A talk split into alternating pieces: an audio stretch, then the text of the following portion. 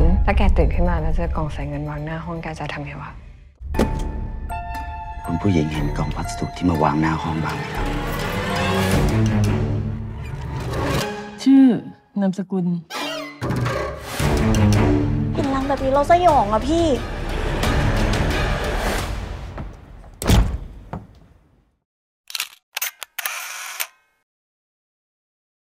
สวัสดีครับ รายการ Talk of the Cloud ตอนนี้ครับ สืบเนื่องมาจากว่าผมมีโอกาสได้ชม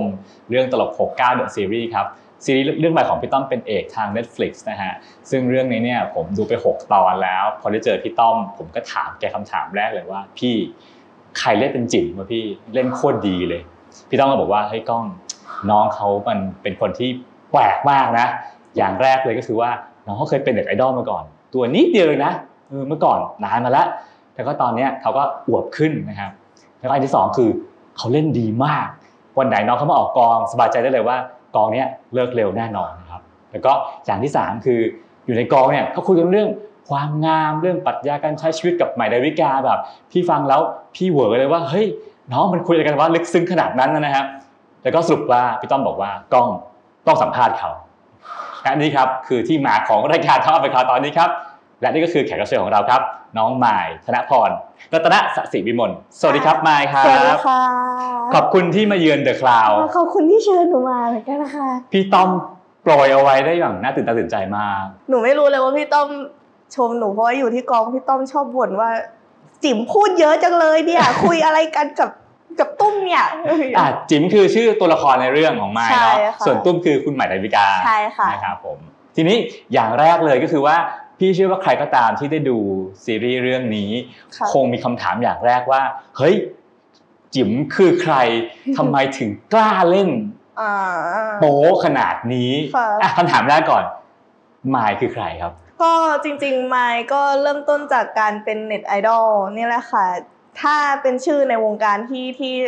เคยมีชื่อเสียงแล้วอืมมีกระแสมาก่อนก็ถ้าเรียกก็จะเป็นไมค์ฮาเลมคนก็จะจำชื่อนี้ได้อะไรถ้าไปเสิร์ชก็เจอรูปเสิร์ชเจอมายจอตัวค่ะเล็กๆใช่จะเจอผมไมค์ฮาเลมแบลแบลแบลแบลญี่ปุ่นเกาหลีอย่างนั้นเลยซึ่งมายถือว่าเป็นยุคยุคใครเอ่ยยุคที่หนูเริ่มมีชื่อเสียงจะเป็นยุคพี่นาราอืมอะไรเงี้ยพี่วีเจมายประมาณเนี้ยค่ะครับผมใช่เริ่มเริ่มไล่ๆกันมา ก็จะแบบว่าเป็นสาวเด็กดี สังคมรู้จัก มายฮาเรมคนแรกจากใช่น้องแบลแบลคนหนึ่งใช่นะนั่นคือค่ะมายคือใครนะอะใช่เดี๋ยวคุยกันว่าตอนนี้มายกลายเป็นอะไรไปแล้วอ่าแล้วก็อย่างที่สองนะฮะก็คือว่า แล้วทำไมมายถึงกล้าเล่นบทที่มันโป๊ขนาดนั้นเออจริงๆไม่อ่านตอนที่ที่เขาเรียกไปแคสอะค่ะ ก็รู้สึกว่าบทอู้บทนี้มันเซ็กซี่มากเลยนะเนี่ยอะไรเงี้ยแต่ว่าพอเราไปทำกันบ้านดูโดยภาพรวมอะ หนูก็อยากร่วมงานกับพี่ต้อม แล้วก็อืมอยากร่วมงานกับ Netflix มันเป็นโอกาสที่ไม่ได้สำหรับตัวหนูเองหนูรู้สึกว่ามันไม่ได้ง่าย บทเนี้ยพี่ต้อมวางไว้ว่าอวบอะไรเงี้ยอืมหนูก็รู้สึกว่าเออมันรู้สึกว่าบทนี้มันเข้ากับหนูจังเลยอะหนูอยากลองเล่นดูครับใช่ Netflix ถึงขั้นบอกกับพี่ต้อมว่าพี่ต้อมเรียกน้องเขามาดูนะ ว่าตัดออกมาเป็นแบบนี้ ให้น้องเขาเซ็นยินยอมด้วยนะว่าน้องเขายอมแล้วค่ะเห็นตัวเองตอนตัดออกมาแล้วใช่ไหมครับ ตอนตัดเห็นเห็นแล้วค่ะแล้วโอก็เคไหม ตอนแรกก็แบบอืมขนาดนี้เลยเหรอ แต่ก็เราก็รู้สึกว่าหนูเวลาหนูทำงานหนูอยากให้มันออกมาดีที่สุดในฐานะนักแสดงอะค่ะหนูก็รู้สึกว่า อยากให้มันเป็นดุลยพินิษในมุมมอง เพราะอันนี้มันคือการเล่าเรื่องของพี่ต้อม มันคือลายเส้นมันคืองานของเขาอืมหนูก็แค่เป็นนักแสดงที่มาทำหน้าที่แสดงแล้วก็เลยรู้สึกว่าโอเค เอาตามความเหมาะสมแล้วก็รู้สึกว่า ถ้าพี่ต้อมอยากให้เป็นไงหรือทาง Netflix เขาคุยกันมาว่าว่ายังไงหนูก็โอเค จากไอดอลแบลๆในวันนั้นกลายเป็นอ่านักแสดงสาวอวบและเซ็กซี่มากอ๋อในวันนี้เดี๋ยวจะคุยกันว่าเส้นทางมายังไงเนาะอะย้อนกลับไปก่อนนะฮะอ่ามายเข้าวงการครั้งแรกตอนอายุเท่าไหร่ ตอนประมาณอายุ 16 ค่ะอืมใช่แต่ว่าตอนนั้นก็จะเป็นแนวแบบว่า ไปเป็นแขกรับเชิญรายการไปเป็นพิธีกรรายการบ้าง แล้วก็เริ่มจะมีซีรีส์ยุคนั้นอ่าดูแลตัวเองดีแค่ไหน หูยุคนั้นคือไม่ก่อนก่อนที่ไม่จะเริ่มโอเพนขนาดเนี้ยไม่ก็เคยเป็นแนวเกาหลีมากๆมาก่อน แล้วก็จะมีความวิตกจริตในบอดี้ตัวเองอืมคือตอนนั้นแบบว่าไม่ค่อนข้าง กังวลมากจะชั่งน้ำหนักทุกวันตื่นเช้ามาชั่ง แล้วก็ดูขึ้นมาแค่ขีดสองขีดไม่กังวลเลยอะไม่ก็ไม่ก็แบบจำกัดการกินโดยการแบบกินวันละห้าร้อยแคลหรือแบบเป็นการลดน้ำหนักที่ผิดวิธีอะไรอย่างเงี้ยค่ะอืมมานั่งวัดขาต้นขาตัวเองเนี้ยห้ามเกินยี่สิบนิ้วนะอะไรอย่างเงี้ยเพราะเราอยากแบบขาตรงอืมหูเคร่งมากเป็นแล้วอย่างก็นั้นไม่รู้ว่าอยู่นานนะตัวเองทำได้ไงสองปีประมาณสองสามปีได้เหนื่อยไหมตอนนั้นไม่รู้สึกว่าเหนื่อยรู้สึกว่าอยากสวย แล้วเรารู้สึกว่าสวยเราทำได้แต่พอ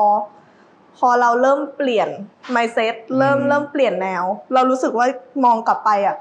โอ้เหนื่อยอะทำได้ไงเนี่ยอืมเพราะว่าตอนขนาดตอนนี้หนูก็เหนื่อยอะที่แค่ดูแลตัวเองแค่เนี้ยอะแล้วพอเราเราดูแลตัวเองดีดูดีเนาะค่ะมีมีเสียงชมหรือว่ามีคนที่เข้ามาหาแบบแปลกๆไหมในยุคนั้น ตอนนั้นก็เออก็มีแต่คนชมค่ะอืมก็คือก็อุ้ยพี่ไม้น่ารักหุ่นดีอะไรอย่างเงี้ย แต่พอพอเรา เหมือนเราได้รับคำชมอะเราจะแบกเราจะแบกเหมือนความคาดหวังคนไว้ว่า เราต้องแบบเนี้ยเราต้องเป็นอย่างเงี้ยเราจะแคร์คำวิจารณ์มาก ๆ ซึ่งมันก็ถ้ามีคนแบบมาวิจารณ์เราด้านลบนิดหน่อยอะหนูก็กังวลเลย มันก็เหมือนแบบว่าสุขภาพจิตค่อนข้างแย่ในช่วงนั้น แล้วอะไรทำให้เรารู้สึกว่า เฮ้ย ผู้หญิงไม่ต้องผอมขนาดนั้นก็ได้นี่หว่า มันเกิดขึ้นจากอะไรเกิดจากตอนที่หนูเริ่มมาอยู่มปลาย แล้วก็เริ่ม เหมือนตอนนั้นเป็น host family อะค่ะรับนักเรียนแลกแลกเปลี่ยนมาแล้วก็มีโอกาสได้พูดคุยได้แลกเปลี่ยนกับเขาเป็นชาติอะไรฮะเป็นเนเธอร์แลนด์ค่ะอ่าใช่ค่ะ แล้วก็เหมือนบางทีเขาก็จะมีความชื่นชอบนักร้องคนนี้อะไรอย่างเงี้ยเราก็เริ่มโอเค เริ่มพยายามมีความสนใจในแบบว่าฝั่งฝั่งยุโรปมากขึ้นฝั่งนี้มากขึ้นเปิดใจกลายเป็นว่าเราเริ่มเสพเสพผลงานเสพอะไรอย่างเงี้ยค่ะ เหมือนประมาณว่าเรามีความคิดว่าเฮ้ยทำไม นักร้องฝั่งยุโรปเนี่ยเขาแบบหุ่นอะไรยังไงก็ได้ แต่ทำไมเขามีชื่อเสียงกันได้ขนาดเนี้ยเหมือน เราก็กลายเป็นว่า เออเราเริ่มมองแล้วเรารู้สึกว่าคนเราเขามีเสน่ห์ได้ด้วยตัวของของตัวเอง แล้วก็ยิ่งมีความสามารถอะมันยิ่งทำให้เขาดูมีเสน่ห์มากขึ้น กลายเป็นว่าเราเริ่มเปิดใจมากขึ้นว่าเออไปดูโมเดล plus อื size มของต่างประเทศหรือว่าโมเดลที่เขามีผิวสีผิวอะไรคิดครับที่เราเคยคิดว่าเราถ้าเราเป็นแบบนั้นเราไม่สวยอะ ในขณะเดียวกันทำไมเขาเป็นแบบตรงข้ามที่เราไม่อยากเป็นแต่อืมเขาสวยมากเฮ้ยมันแสดงว่าสิ่งที่เราคิดแล้วเรากังวลเครียดเครียดมา มันมันอาจจะไม่จริงก็ได้ แต่เพียงแค่เราดูแลตัวเองแล้วเราก็สวยในแบบของเราอะแค่หนูรู้สึกว่าคนที่สวยคือคนที่มั่นใจ เริ่มเริ่มมีความคิดที่เปลี่ยนไปค่อนข้างมาก ร่างกายก็จะเริ่มเอ่อขยายขึ้น ใช่ขยายขึ้น อาจจะเพราะว่าเหมือนเราเราเริ่มกลับมาทานข้าวปกติอ่า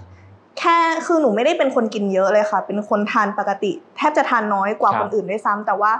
อาจจะเพราะเป็นที่เราเคยอดอาหารมาแล้วระบบเผาผลาญหนูมันพังพังไปเลย มันก็เลยกลายเป็นว่ากลับมากินแล้วมันอ้วนง่ายอย่างเงี้ยค่ะ ใช่ แล้วพอตัวขยายขึ้นมีผลกับคอมเมนต์ยอดไลค์หรือคนที่ทำงานด้วยไหมก็เอาเป็นคนรอบตัวก่อนเลยใกล้ตัวคุณแม่อืมครอบครัวบอกว่าหุยหนู อ้วนขึ้นเนี่ยแล้วอย่างนี้เราจะทำงานแบบนี้ได้ยังไงอะไรอย่างเงี้ยเหมือนเขาก็กังวลว่าแบบว่าเหมือนด้วยความที่เขาเป็นผู้ใหญ่เขาจะมีความคอนเซอร์เวทีฟนิดนึงว่าแบบเออเขาจะมองว่าภาพในวงการเนี้ยมันต้องผอมต้องอย่างนี้นะเขากลัวว่าเราจะไม่มีงานทำเพราะถ้าในเมื่อเราเลือกสายเนี้ยแบบเราบอกกับเขาชัดเจนว่าเราอยากมาทำตรงนี้อืมเขาก็เลยแบบ อุ้ยต้องลดต้องลดอะไรอย่างเงี้ยแล้วก็เริ่มมีคนใกล้ตัวทักแล้วแบบอุ้ยอวบขึ้นนะอะไรเงี้ยแบบเขาก็จะใช้คำว่ามีน้ำมีนวลอืมขึ้นเพื่อถนอมจิตใจเราอืมอะไรอย่างเงี้ยค่ะ แต่ว่าหนูก็หนูก็ส่องกระจกหนูก็รู้ตัวขึ้น หนูก็รู้ตัวว่าหนูอวบขึ้นนะคะแต่ว่าหนูก็กลับมีความสุขในการใช้ชีวิตมากขึ้น แบบบอกไม่ถูก เพราะว่าหนูปล่อยวางหนูไม่ได้ไปยึดคอมเมนต์หรืออะไรเงี้ยคือหนูอืมรู้สึกว่า ไม่รู้คนจะหมั่นไส้ไหมนะ แต่ว่าหนูรู้สึกดูส่องกระจกแล้วหนูยังสวยอยู่ หนูรู้สึกสวยอยู่หนูก็เลยแบบก็ยังสวยในสายตาตัวเองอยู่นะแล้วแล้วมันทำให้งานในวงการบันเทิงเราลดลงไหมจะเรียกว่างานลดลงไหมก็ในวงการบันเทิงอะหนูยังไม่มีซีรีส์ที่หนูที่บทที่รู้สึกว่ามันจะเหมาะสมกับหนู เพราะว่าหนูไปไปแคสก็ก็ยังแบบไม่มีบทที่เออนักเอออยากตัวละครเนี่ยต้องเป็นแบบนี้แบบนี้อะไรอย่างเงี้ยค่ะ มันก็ยังไม่มีแต่ว่า หนูก็ยังมีงานแบบรีวิวงานอะไรของหนูที่หนูยังแบบสามารถหาเงินกับมันได้อะไรอย่างเงี้ยค่ะครับเพราะฉะนั้นอะอย่างแรกไม่ว่างานมันจะมากจะน้อยแต่ว่าตัวเรามีความสุขใช่ขึ้นใช่หนูรู้สึเอะกว่าสุขภาพจิตเป็นสิ่งสำคัญครับที่สุดนะคะอืมนี่คือชีวิตของสาวบุรีรัมย์ในในใช่ในค่ะช่วงนั้นเนอะใช่ค่ะแล้วก็มีโอกาสได้ไปเรียนที่อังกฤษอะใช่ได้กลับเรียนกรุงเทพก่อนปีหนึ่งใช่ค่ะ หนูมาเรียนเอ่อที่มหาลัยปีหนึ่งแล้วก็ครับเบิร์นเอาท์นั่นแหละค่ะ อืม ช่วงที่แบบว่าตัวเริ่มขยายนั่นแหละ ก็ไม่รู้ว่าจะแบบเป๋ไปทิศทางไหนดีจะทำอะไรดี หนูเบิร์นเอาท์แบบในสภาพแวดล้อมคือหนูรู้สึกว่าหนูอยากมูฟไปที่ที่ไม่มีคนรู้จัก อยากจะไปอยู่สักที่หนึ่งคืออยากจะเอาตัวเองออกจากตรงเนี้ยไปเลย อืม ก็เลยเลือกที่จะซิลซึ่งซึ่งแบบพ่อแม่ก็บอกว่า drop ได้นะ อืม drop ได้ แต่หนูก็ จริง ๆ แล้วหนูอยากทำเบื้องหน้า ซึ่งสิ่งที่ที่สิ่งที่หนูเรียนสาขาที่หนูเรียนมันคือแบบแนวเบื้องหลังซะมากกว่า แล้วก็หนูก็รู้สึกว่าอืมตอนนั้นที่หนูเบิร์นเอาท์อะคือหนูก็อยากจะมูฟไป เพราะว่าหนูหนูมีความรู้สึกว่าแบบว่า ใจหนูอะหนูอยากเรียนหรืออยากทำอะไรที่มันไม่ต้องสเปนไทม์ถึงสี่ปีอืมแต่หนูสามารถหาเงินกับมันได้ หรือว่าถ้าหนูเป็นคนที่ถ้าสนใจอะไรหนูจะ แค่ตรงนั้นเรื่องนั้นเรื่องเดียวแล้วหนูก็จะทำอะไรอย่างเงี้ยค่ะใช่หนูก็เลยแบบเอาไม่เป็นไรหนูขอซิ่วอะแล้วก็ไปเรียนภาษาอยู่ที่อังกฤษหนึ่งปีอืมแล้วมันก็เปลี่ยนหนูหมดเลยเพราะว่าเริ่มอิสระก็เริ่มเที่ยวเก่งอืมเริ่มแบบว่าไม่ไม่ได้อยู่กับพ่อแม่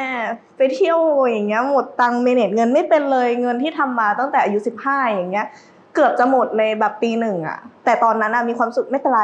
หมดก็เดี๋ยวมันก็มีงานเข้ามาใหม่ หนูหนูหางานได้เรื่อยๆอยู่แล้วอะไรเงี้ยแต่กลายเป็นว่ามันไม่เป็นแบบที่คิดอะรายได้มันก็เหมือนมันยิ่งโตขึ้นโซเชียลมีเดียกว้างขึ้น คนแข่งขันเข้ามาเยอะขึ้น คนมีชื่อเสียงก็มากขึ้น มันกลายเป็นว่าแบบเฮ้ยมันไม่เหมือนเดิมนี่หว่าอะไรเงี้ย หนูก็เลย พอย้ายไปอยู่ที่นู่นอยู่อังกฤษมันลำบากมากขึ้น อยู่อังกฤษไม่ได้สบายนะคะ อาจจะแบบอุ้ยเป็นเด็กนอกโอ้ชีวิตดีไม่นะคะ อยู่อังกฤษลำบากค่าใช้จ่ายมันแพงกว่า ค่าของชีพมันสูงกว่าที่ไทย จากที่หนูอยู่กรุงเทพอยู่อย่างเงี้ยสบายๆของหนูเนี่ย หนูต้องแบบทำทุกอย่างเองเมเนจเงิน เปลี่ยน mindset เปลี่ยนตัวเองไปเลยค่ะ แบบไม่ค่อยอยากจะเที่ยวหรือจะใช้เงินคือเห็นคุณค่ามากขึ้น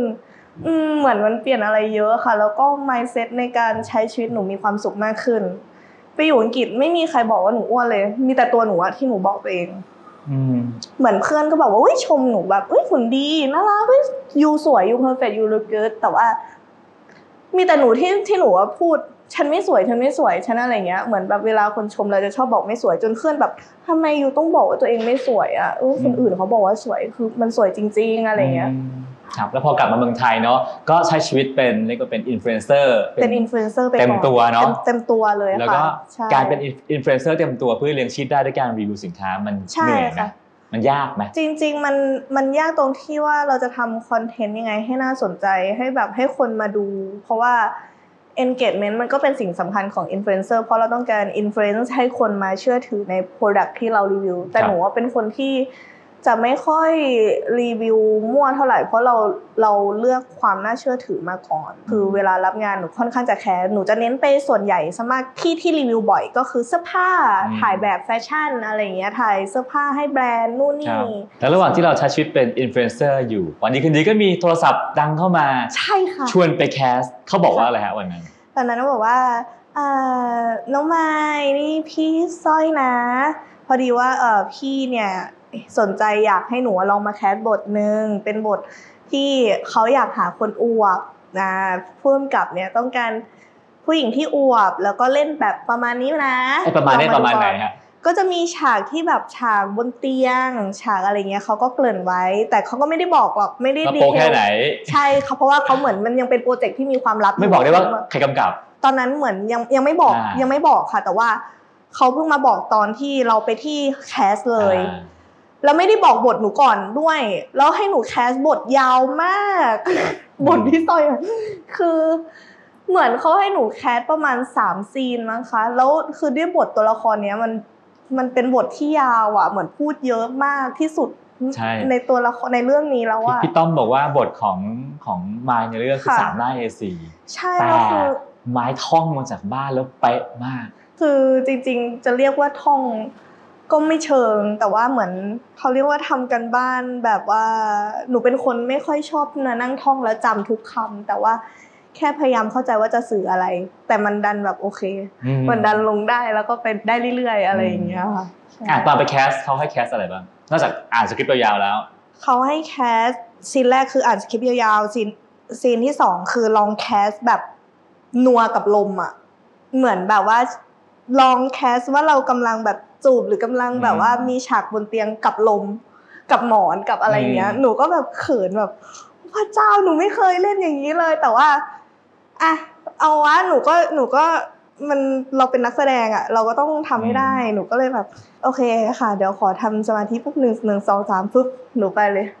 หนูก็เขินพี่เขาก็ไม่สั่งคัดสักทีตอนแคสหนูก็นัวลมณ์อย่างเงี้ย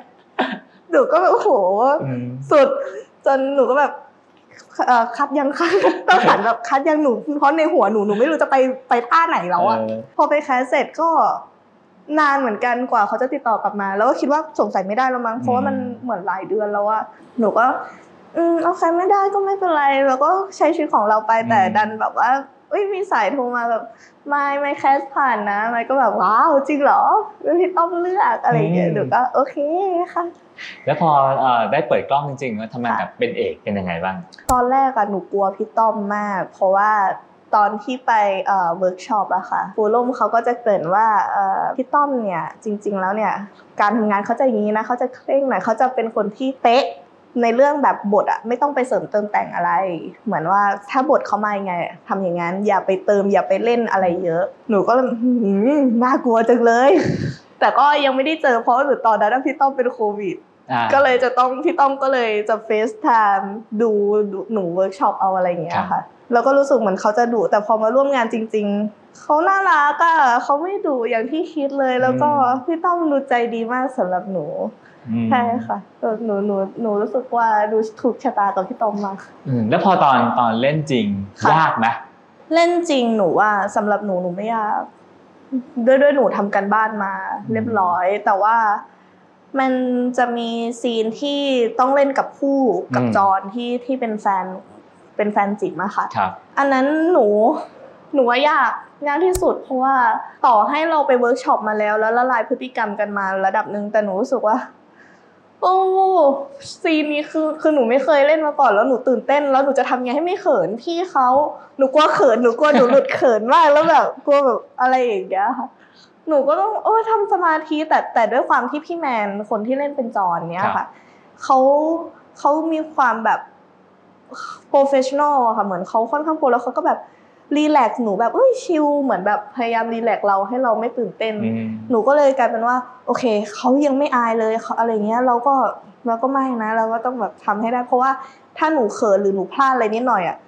มันก็ต้องเล่นซ้ำๆมันต้องคัตอืมทำใหม่ถ่ายใหม่หนูก็ไม่อยากจะให้มาเสียเวลาตรงนี้แล้วหนูก็เลยแบบอะเต็มที่ปลดปล่อยตัวเองต้องทิ้งไม้หนูต้องทิ้งไม้ไปแล้วหนูต้องเป็นจิ๋ม ในตอนนั้นมันก็ได้เลยอืมแล้วพอเราพอเราถ่ายเสร็จแล้วก็ได้ตัวอย่างไปแล้วเนาะค่ะกลัวไหมว่าคนจะจดจำ My Harem ในภาพจิ๋มในเรื่อง ก็มีความกังวลเหมือนกันนะคะว่า เพราะว่าหนูคิดว่าเรื่องนี้มันก็น่าจะมันมันคิดว่ามันต้องมีกระแสแน่นอน เราก็กลัวว่าคนจะจำเราแต่เงี้ย แต่ว่าในฐานะที่เราเป็นนักแสดงอะค่ะ หนูก็แค่ทำใน part ที่หนูได้รับมอบหมายในบทนี้มา แล้วก็ถ้ามีโอกาสถ้าสมมติว่ามีโอกาสแล้วมีคนติดต่อให้หนูไปแคสบทอื่นอะไรอย่างเงี้ยหนูก็คงจะเลือกรับเพราะว่าหนูก็ไม่ได้อยากมาสายเซ็กซี่หรือขายโป๊หรือขายอะไรอย่างเดียวอะค่ะ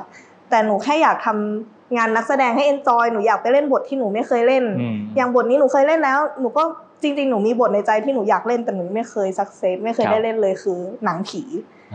บทที่แบบหนูต้องแสดงความหวาดกลัว เพราะหนูอะไม่รู้มันหนูคิดว่ามันยากอะไรอย่างเงี้ยครับหนูอยากเล่นหลายบทมากอืมใช่ค่ะ ก็เลยคิดว่ามันน่าจะต้องอยู่ที่การรับงานในอนาคตของหนูว่า มันจะมีบทอะไรเข้ามาให้หนูไหมหรือจะมีแต่บทนี้ มายคิดว่าความสวยสำหรับผู้หญิงคืออะไร ความสวยคือความมั่นใจแล้วก็เสน่ห์หนูชอบผู้หญิงที่มีเสน่ห์ไม่ได้ชอบคนสวยขนาดนั้นนะคะอืมอืม บางคนมีเสน่ห์จากความสามารถ บางคนมีเสน่ห์จากความคิด การพูด การวางตัวอะไรเงี้ย หนูหนูมองว่าคนเราสวยได้ สวยได้ในแบบของตัวเอง อันนี้คือสวยได้ในแบบของตัวเองจริง ๆนะคะ ไม่ได้พูดเอาสวย เพราะว่าถ้าคนเรามันวางมาตรฐานไว้อย่างเงี้ย มันจะกลายเป็นว่าคนทั้งโลกต้องสวยเหมือนกันอย่างนี้มันก็ซ้ำกันหมดอืมมันก็ไม่มีการมีเสน่ห์ไม่มีสีสันเหมือนแบบ โลกนี้ถ้ามีแค่สีเดียว มันก็ดูแบบหม่นหมองแต่แต่ถ้ามันมีหลายสี เหมือนคนมีหลากหลาย มีความหลากหลายอย่างเงี้ยหนูก็รู้สึกว่ามันจะเป็นสีสันแล้วก็มันมันดูโอเคกว่าอย่างเงี้ยค่ะเราจะเห็นว่าในในวงการบันเทิงไทย ไม่ค่อยมีตัวละครอวบแล้วกันเนาะไม่ค่อยเห็นเลยใช่ค่ะ ถ้าถ้าผู้จัดหรือผู้กำกับได้ดูค่ะได้ดูมาอยู่ก็มาตามอยากดูจะบได้อกนะคะไม่อยากจะบอกให้เขาเพิ่มตัวละครอวบเข้าไปในเรื่องของเขาไหมแล้ว ถ้าเพิ่มเข้าไปจริงจะดีกับสังคมยังไงบ้างจริง ๆ ไม่ต้องเพิ่มถึงขั้นแบบยัดเยียดก็ได้ค่ะอืมแต่หนูแค่รู้สึกว่าอย่างเราดูหนังภาพยนตร์ของฝรั่งอะไรเงี้ย บางคนหุ่นเขาก็ไม่ได้แบบอวบมากหรือหุ่นเขาก็ไม่ได้ผอม แต่แบบหุ่นธรรมดาเลย หนูแค่รู้สึกว่าอยากให้โฟกัสไปที่ความสามารถมากกว่า ส่วนตัวละคร จริง ๆ หนูว่ามันมันมีบทที่หลากหลายได้เนี่ยแหละ ก็มันก็อยู่ที่ที่ว่าวงการบันเทิงไทยเขาจะหลีดหลีดไปทางไหนอะไรเงี้ยแต่ว่าถ้าถ้ามีโอกาสแล้วมีความหลากหลายในในนักแสดงมากขึ้นในบทบาทมากขึ้นมันก็คงจะดี เพราะว่าเราเข้าใจคนที่ไปแคสอะไรเงี้ยหนูก็เคยไปแคสมาแล้วก็พอมันมีแต่บทเอ้ยต้องผอมต้องสูงอย่างเงี้ยหนูก็ อืมรู้แล้วว่าไม่ได้หรอกเหมือนไป แต่ว่าเหมือนแบบว่า เขาผู้จัดการเขาก็แค่อยากให้ไปเห็นหน้าให้เห็นโปรไฟล์อะไรแบบนี้อืมเพราะว่าอย่างที่อย่างเรื่องเนี้ยเหมือนหนูก็เคยไปแคสเมื่อสมัยเด็กแล้วเอ่อทาง casting เขาก็ยังเก็บโปรไฟล์หนูไว้ แล้วเขาก็ยังตามไอจีหนูอยู่เขาก็เลยเรียกหนูมาแคสเรื่องนี้อะไรอย่างเงี้ยค่ะอะสุดท้ายแล้วฮะค่ะก็ถ้าเกิดว่าคนที่ยังไม่ได้ชมซีรีส์เรื่องนี้เนาะเรื่องตลกของการเดอะซีรีส์ค่ะเนาะไม่อยากบอกว่าทำไมต้องดูเรื่องนี้ ค่ะจริงๆเอ่อไมค์ก็ ไม่มองว่ามันเป็นเรื่องตลกร้ายที่ด้วยการเล่าเรื่องลายเส้นแบบพี่ต้อมเป็นเอกอะค่ะเขาเล่าเรื่องไม่เหมือนคนอื่นอยู่แล้ว แล้วก็ด้วยชีวิตคนเราคนหนึ่งอะวันหนึ่งในภายในหนึ่งวันเนี่ยมันจะซวยได้ขนาดไหนกันเนี่ยหนูก็หนูก็อยากให้ทุกคนได้ดูในความแบบว่า ความที่มันคาดเดาไม่ได้ เพราะว่าจริง ๆ ซีรีส์เรื่องตลก69 The Series เนี่ยนะคะมันจะไม่เหมือนตอนที่เป็นภาพยนตร์เลย มันจะมีอะไรที่แบบเพิ่มเติมเข้ามาเยอะมาก แล้วก็ปรับเปลี่ยนให้เข้ากับยุคสมัยมากขึ้น ก็เลยอยากให้ทุกคนอะดู เพราะว่าต้นฉบับ original movie แบบ movie เนี่ยก็ทำไว้ดีแล้ว แต่ว่าอันเนี้ยเอามารีเมคมาทำเป็นแบบซีรีส์เนี้ยตัวละครมันมีชีวิตมากขึ้นนะคะในในเรื่องมันสามารถอธิบายเรื่องราวได้ละเอียดขึ้น ก็เลยอยากให้ทุกคนมาชมกันค่ะไม่อยากให้พลาดอืมแล้วก็เชื่อว่าชมแล้วต้องรักตัวละครจิ๋มอย่างแน่นอนค่ะ จะรักไม่ได้ต้องต้องมาดูนะคะว่าจะจะชอบไหมโอเคครับขอบคุณค่ะไม้มากนะครับค่ะวันนี้ขอบคุณมากครับค่ะสวัสดีพี่คก้รัองบสวัสดีค่ะ ว่าไงล่ะคะ